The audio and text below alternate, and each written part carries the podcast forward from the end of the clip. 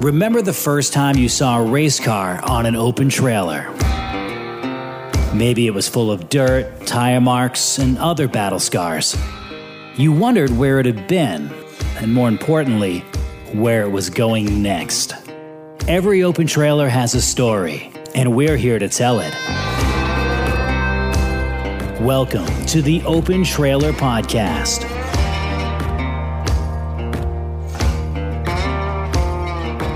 Well, here we go. Stage number two of Open Trailer Podcast with Goodwin Hannaford. My name's Andy Austin, and over the next half an hour or so, Goodwin comes out swinging and just does not let up. The man has certainly never shied away from an opinion, and we start with the big one. For modified fans, and especially race fans in southern Maine, the controversial ending to Beech Ridge's modified division.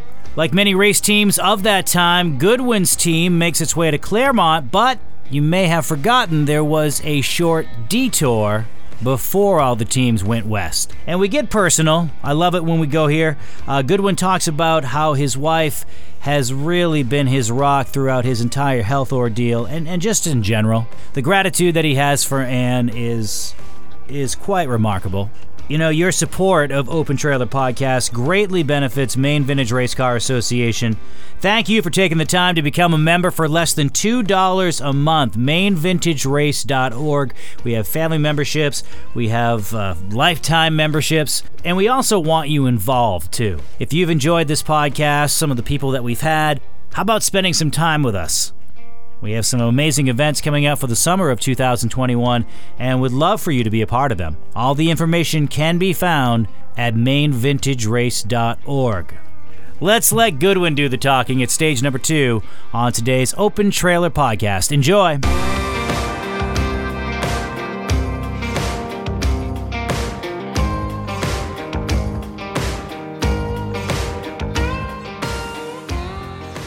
Most modern day people, they know you from the number 71 modified. Mm-hmm. And you had two. And I'm proud of that. Yeah, two distinct modifieds. Tell me about getting involved with racing in the 80s. First of all, I was told that I could not, and in '87 I started thinking along the lines of a divorce, and it became official and done.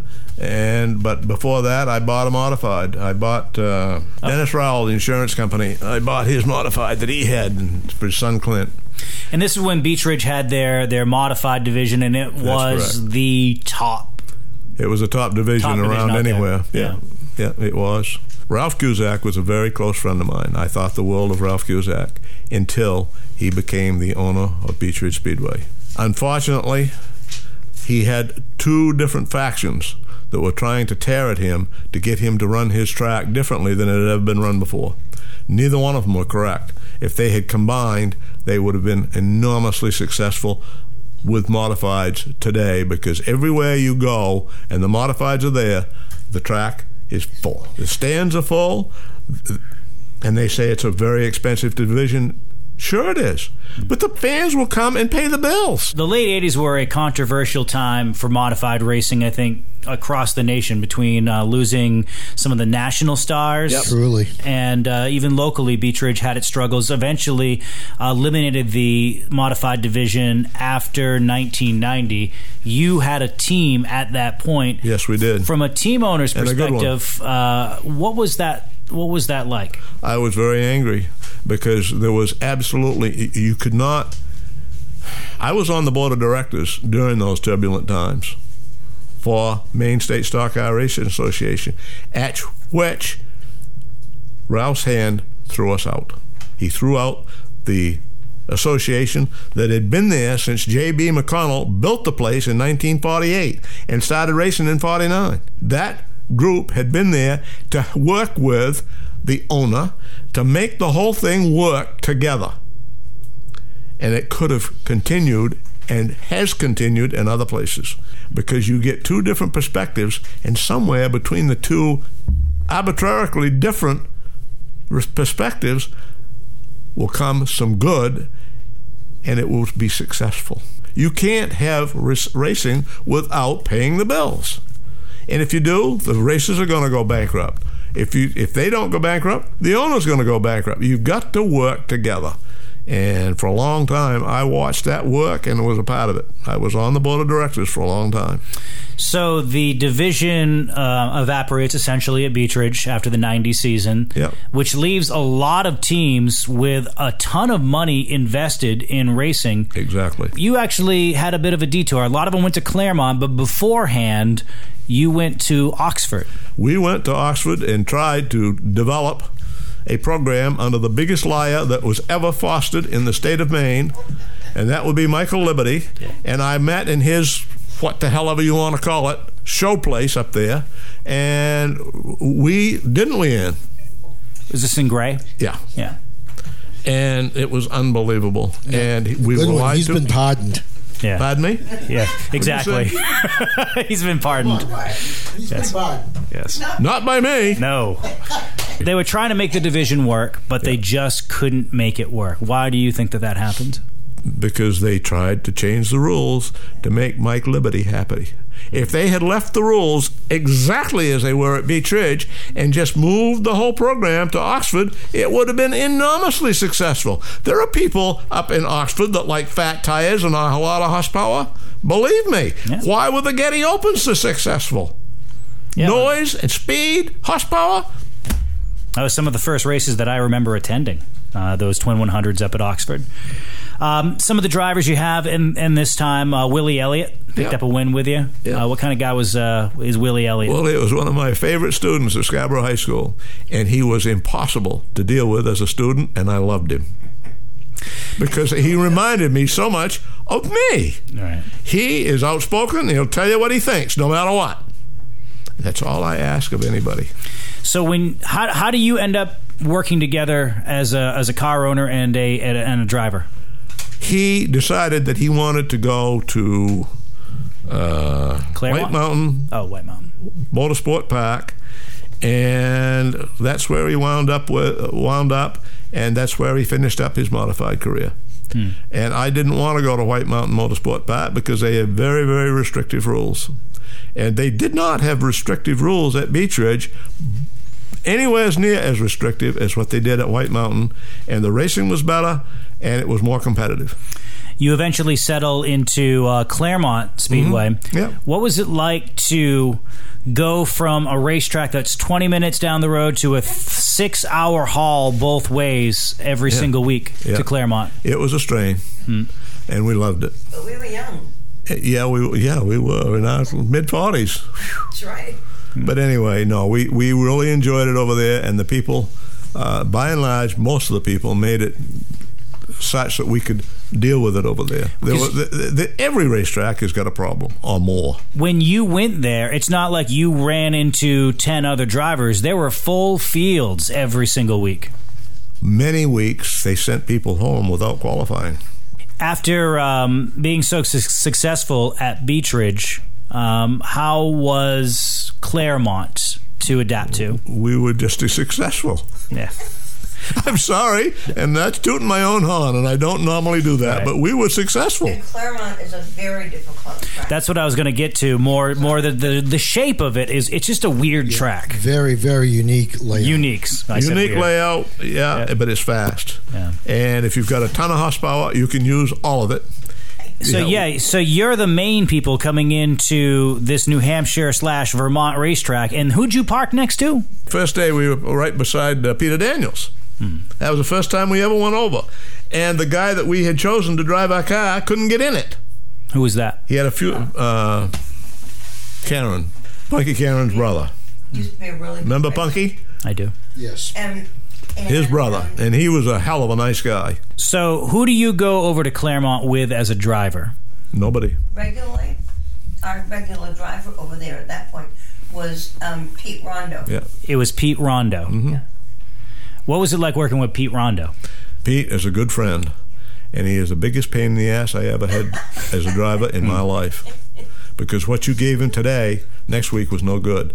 What you gave him for during that week when you're trying to set up for when he said the car was no good was right back to where it was the first place, and then it was fine.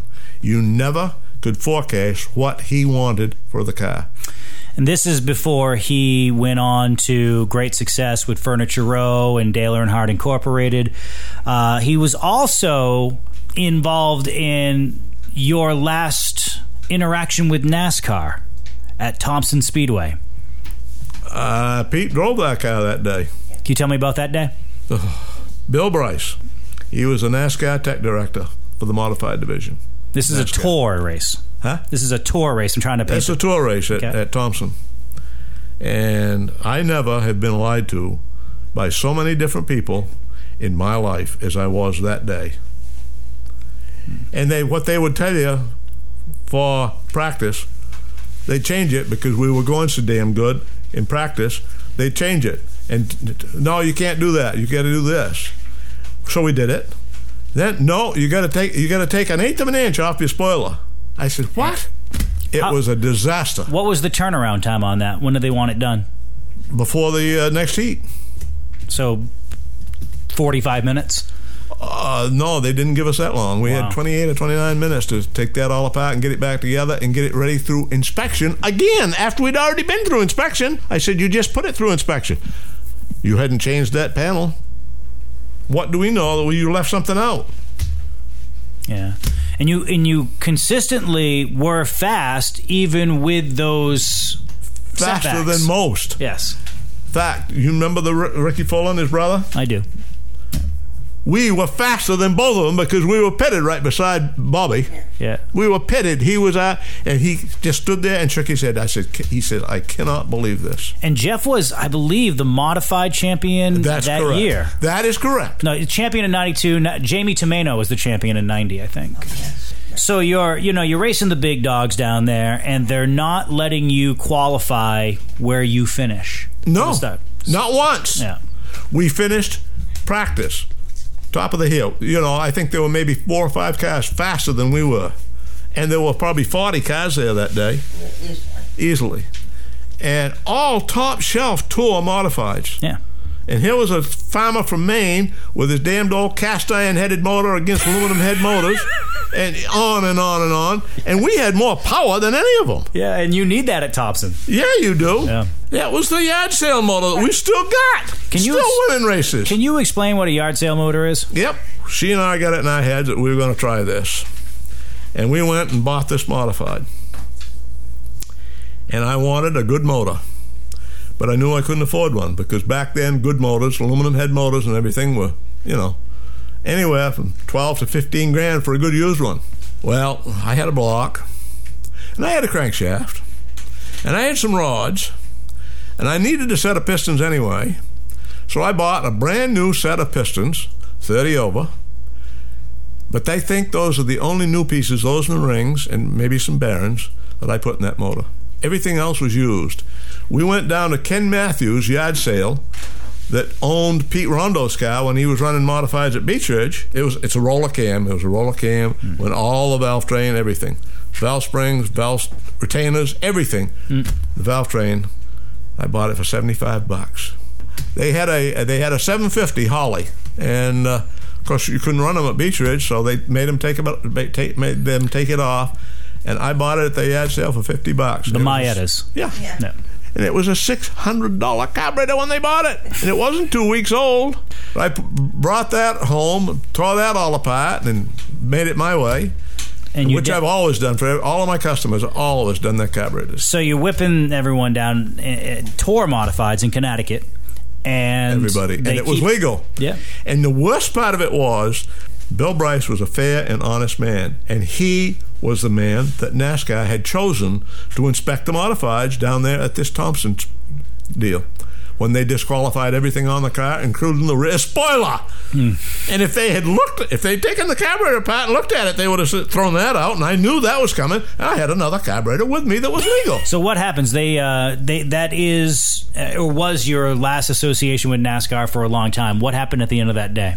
At the end of that day, we left. Hey, we we qualified, and they threw us out in favor of putting the crowd favorite in, Eddie DeHaunt. Jeez, I'm telling you.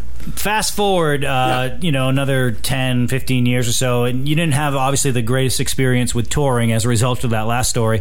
Uh, but another tour starts to come into focus um, what is known as the Modified Racing Series. Which How- she and I and Jack Bateman and Dwight Javis and Bruce Batchelor, why is this tour necessary?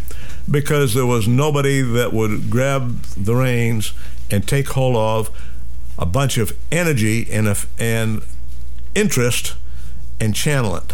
Hmm. And we still didn't have anybody to channel it. And these We had all these people, and every one of them were good people, but nobody would take the helm and do it. So Friday night they were running at Monadnock and Saturday at Claremont, and you Yeah. wanted to go different places. How, what is that first modified? No, no, and the little promoters at Monadnock and and uh, Claremont. Claremont, and uh, Riverside, Riverside Park over in Agawam. Uh, you know, there were a lot of small NASCAR tracks that couldn't come up with a weekly program, so they decided to combine them and tour, which was a good idea. And I, I was, Ann and I were both 100% for it. I, I think part of it too, though, Goodwin wasn't early '90s that as a weekly series, the open wheel modifieds were get, were getting tough sledding, and it was much easier to go onto a tour, uh, either the modified racing series or NASCAR, because definitely. Uh, a lot of the weekly tracks that were hosting modifieds the, were going away, weren't they? Why? It wasn't that early. It, The problem, Exactly. Steve, was it was not what you say. It's not because of the lack of interest in the modifieds. It was because of the lack of promoters to be able to control the modified owners. The modified owners are a tough bunch to deal E- with. exactly right, Awful. but the outcome was the same, unfortunately. Yeah. So what was the first meeting of the the MRS like? Who was there, and what were your Just what we've told you. We had one meeting at the uh, Elks Hall in Claremont, Right. and it was probably well attended, probably by maybe 25 or 30 people, owners. Hmm. And that would have been good. If you could uh, have made, maintained that, it would have been wonderful. There was not the interest there to do it. Hmm. Was there? It eventually becomes a tour. Do you be? Are you a part of that tour at all? Yeah, we were. And who were your drivers? The only driver we had was uh, Jim Boniface. Jim Boniface. And Jim was good. Yeah. He won a lot of shows for us. Some of your greatest success is fairly recent with Josh Cantera and Star Speedway. It reminds me of Tom Cruise and Harry Hogge. You know, because here's the the grizzled old veteran and then this kid Josh Cantera comes in who nobody's ever heard of and you start running up front with him. Winning! Winning. Winning! How does this pairing happen? Short story. Well, no, I'll make it a long story because I don't know enough to shut up. You got plenty But of time. uh, he and his father were running a truck at White Mountain Motorsport Park, an S10 pickup, you know, and sitting right beside it was a pretty good Pro Stock. And I said, "What's the matter with this guy?" Well, nothing, but that's down the road a ways. I says, "Don't waste your money on the truck." What are you talking about? I says, "Put your Pro Stock together. We don't have an engine." And I said, Well, all right, I understand. Before that day was over, they had pretty much committed in their minds, and not mine, but their minds, that they were going to have me build them a Pro Stock motor for that car to go to Beech Ridge. And at that time, Josh was a little young. He's 13. In a pro stock. Mm hmm. And I got thinking about it and thinking about it. And I said, I tell you what, uh, we've got a, a week left over at Star Speedway where we can try you out in a modified. We called up Josh and Kevin and broached the idea, and, and they said, Are you serious? And I said, Yep. I says, I've watched him. I said, and he's got the potential of being a pretty good shoe. And I At still 13. stand by that. I still stand by that. He is the best I have ever had. So tell me about that 2006 season. Yep. Uh, you know, you're, you're, you're winning races, you're a championship contender, the final weeks leading up to that championship year. I don't like to get into this, but I will because you've asked. Okay. The Webbers took three championships away from us. We had we had done everything that you need to do. We've we had not we stopped short of kissing everybody's butt that you're supposed to. We wouldn't do that, and I never will to win a race. Never. However, we've done what good little races, good little doobies should, and I know all about that because I'm a former school teacher. So I understand. But it was ridiculous what we went through. Right. But you eventually do get a championship. Yeah. And correct me if I'm wrong, and I know you will. This is your first championship. Yep. In how many years of trying? Uh, 92 to 06. Right, but I mean, you know, you were building motors for championship drivers, but as, a, as someone And- who's been invested in the sport of auto racing for at this point 50 plus years, to get that first championship, that had to be something. But I, I had I had I was included in so many championship banquets for motors that I had built for my customers. Hmm. I cannot tell you the number of times that people invited me to their championship banquets and at the expo and so forth and so on at over at Claremont. Was it different because it was your own team? This one? every motor that goes out of this shop and that one up there has meant just as much to me, and I don't care if it was a $450 street stock motor or a $45,000, uh, modified motor. Makes no difference. All of these people have to fit your code, though. You know, Jeff Stevens didn't fit your code, even though you you you idolized him. And I idolize the man. I, I, if you gave me a chance today to go watch a race with Jeff Stevens versus any of the NASCAR stars, I'd go watch Jeff Stevens if he was still alive. What is your code? All right. And- First of all, I think that my code would have to be have the respect of your competitors. If you don't have your respect of your competitors, you're never going to be successful because they'll find a way to beat you. Maine Motorsports Hall of Fame, mm-hmm. 2010. You get the call. What was that like? It's still unbelievable. I do not know what those people were thinking of when they ever did that to me, Steve. and I cannot tell you how much I appreciate it. And the older I get, the more I appreciate it, Steve. Unbelievable. Yeah, it, it was simply, it wasn't really anything I did. It was what you did. and someone putting it in order and presenting it to the selection committee. And when the facts were laid out that day, Hmm. those achievements spoke for themselves. At the end of the day, that's what it's about, Goodwin. Well, I, I can't thank you enough. You know, when I have comments come back to me that you had asked on the on my behalf down south from people that I had worked with down south, uh, those mean so much to me. Every once in a while, I'll dig them out and look at them.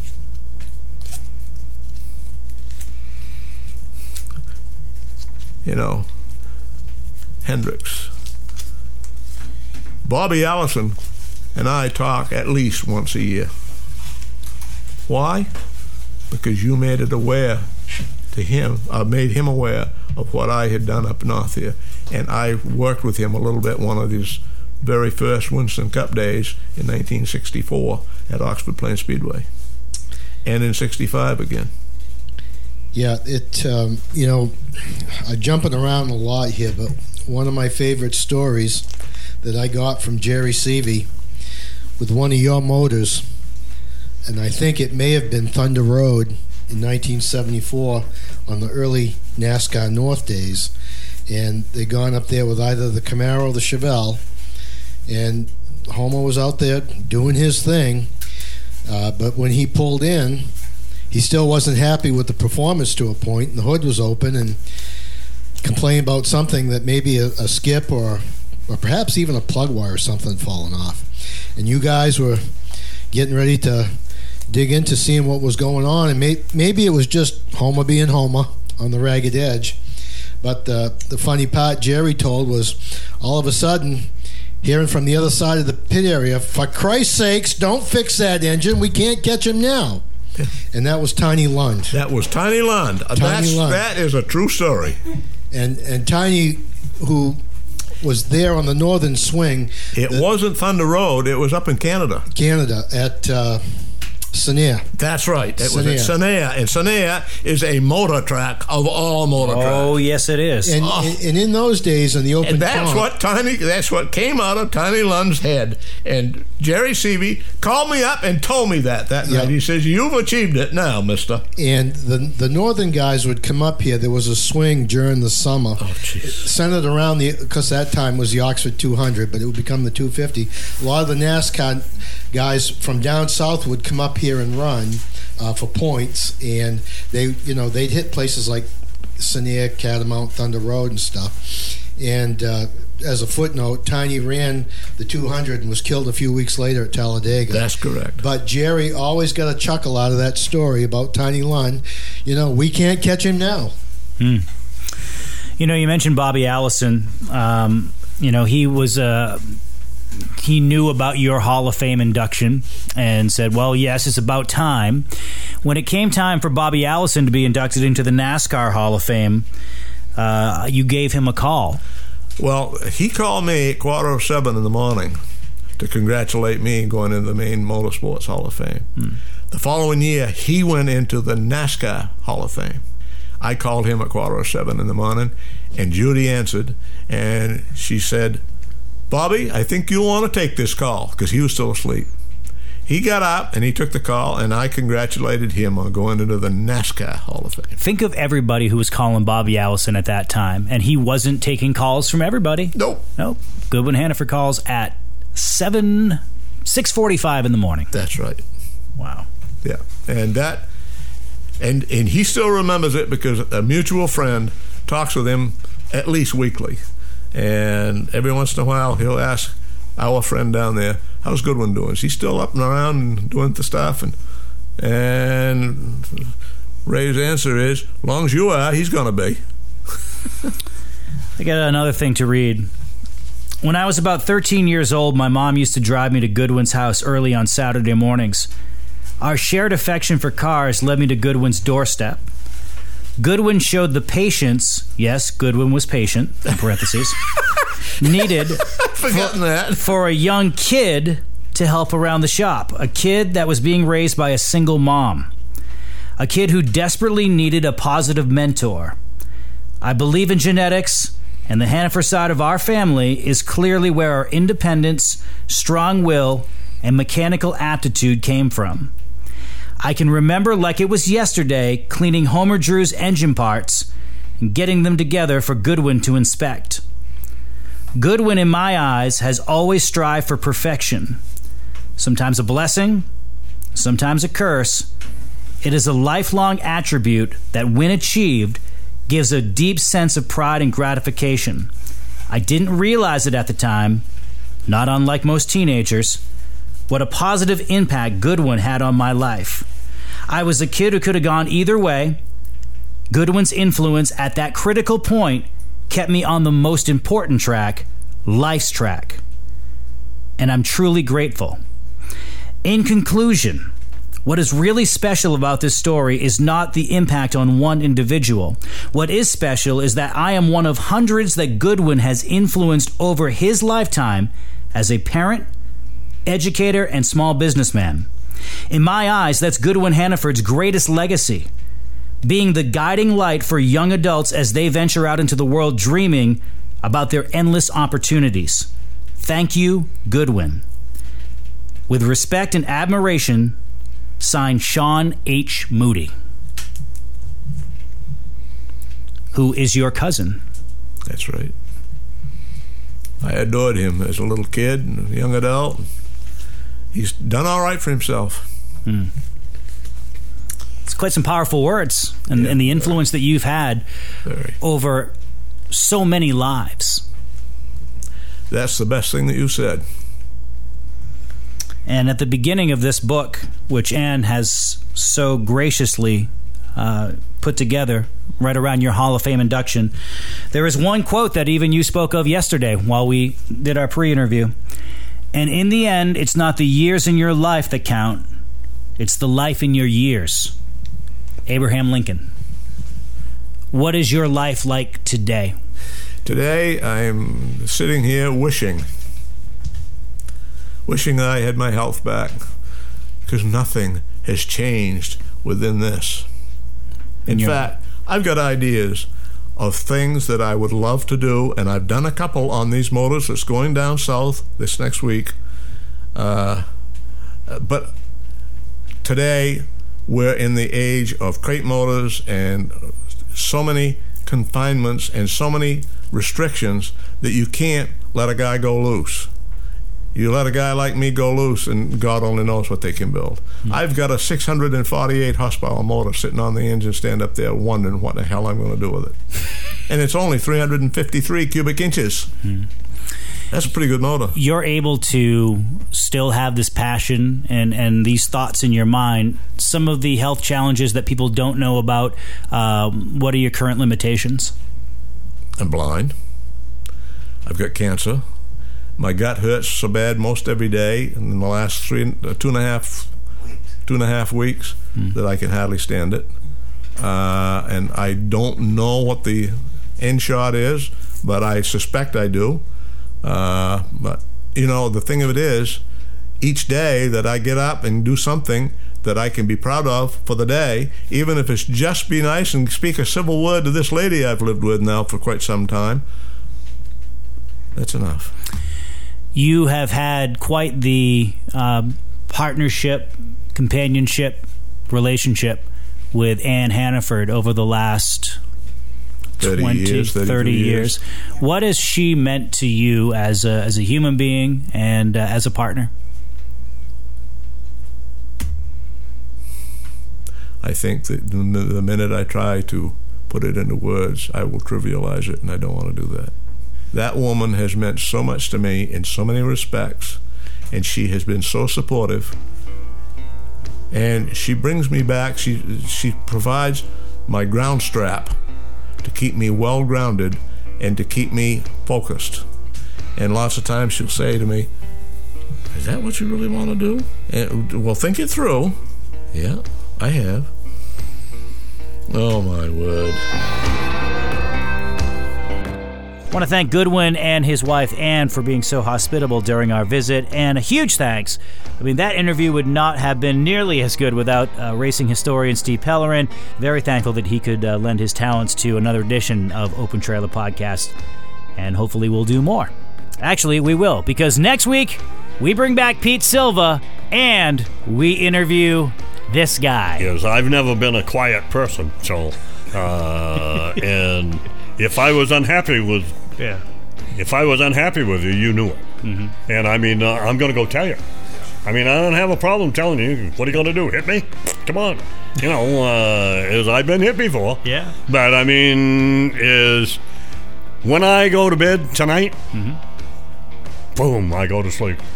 None of that lives with me. It's all gone because I got it out. Racing Ralph Nason, the first of three stages, next time out on the Open Trailer Podcast. If you like us, remember to rate and review. Five stars helps a bunch. Have a good one. Bye bye.